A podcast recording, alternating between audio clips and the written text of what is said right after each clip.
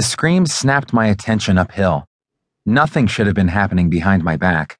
The skiers were supposed to sit still and let the chairlift take them to the top of the bunny slope. Quiet, other than the thrum of the machinery and the occasional conversation, was more usual. I was loading a Munchkin age ski class. They were wide eyed and quieter than I expected.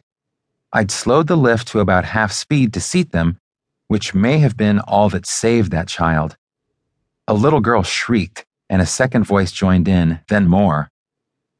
Do nothing fast was really important now as I further slowed and then stopped the lift. Any quick motions would dislodge the small boy who now dangled upside down by one ski caught in the chairlift.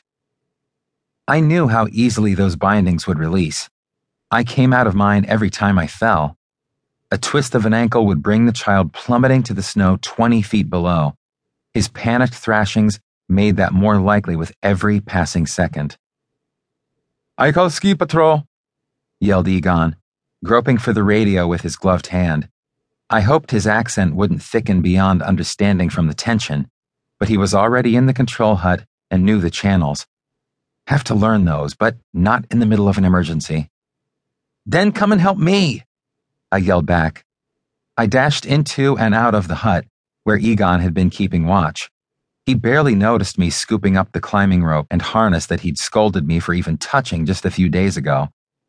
The ski patrol did the rescues, he'd informed me snottily. The lowly lift operators were not to handle the equipment. I'd ignored him. This kid couldn't wait for the patrol to show. Every second he stayed up was a gift from the heavens. He didn't have the minutes to spare for the experts. Don't wiggle, kid. Hold real still. I'm coming up to get you. I kept yelling at him to stop thrashing as I unraveled the coils. His chair had come to a halt about 70 yards from the loading area. I ran up the hill, glad for the packed snow under the lift.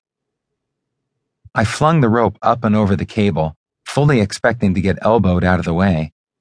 Whoever went up to fetch would only get there that much faster if the rope was already installed.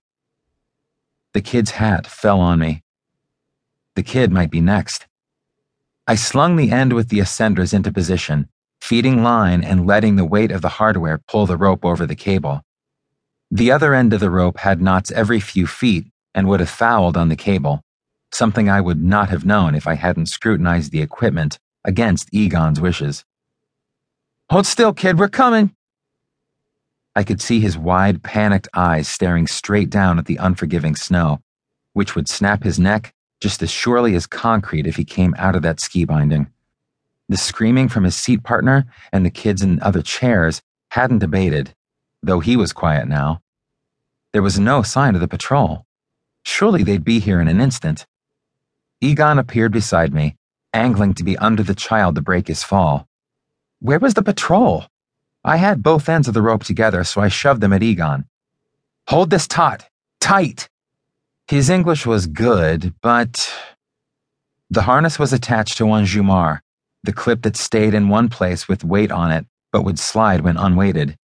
Where was the patrol?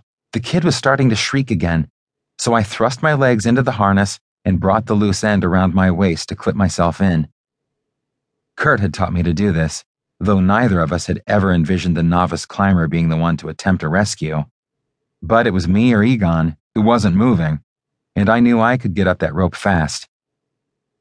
Keep it real tight, I'm going up.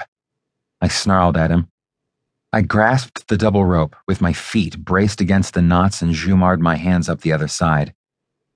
Kurt had emphasized safety over speed, but this kid's safety lay in speed because he could come down at any time.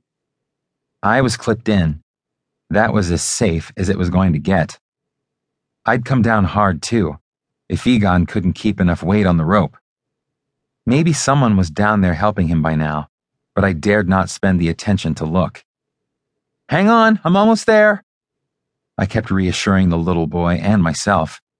A few more feet and I'd reach the chair. Hauling upward with my arms and pushing up with my feet on the knots was getting me where I needed to go.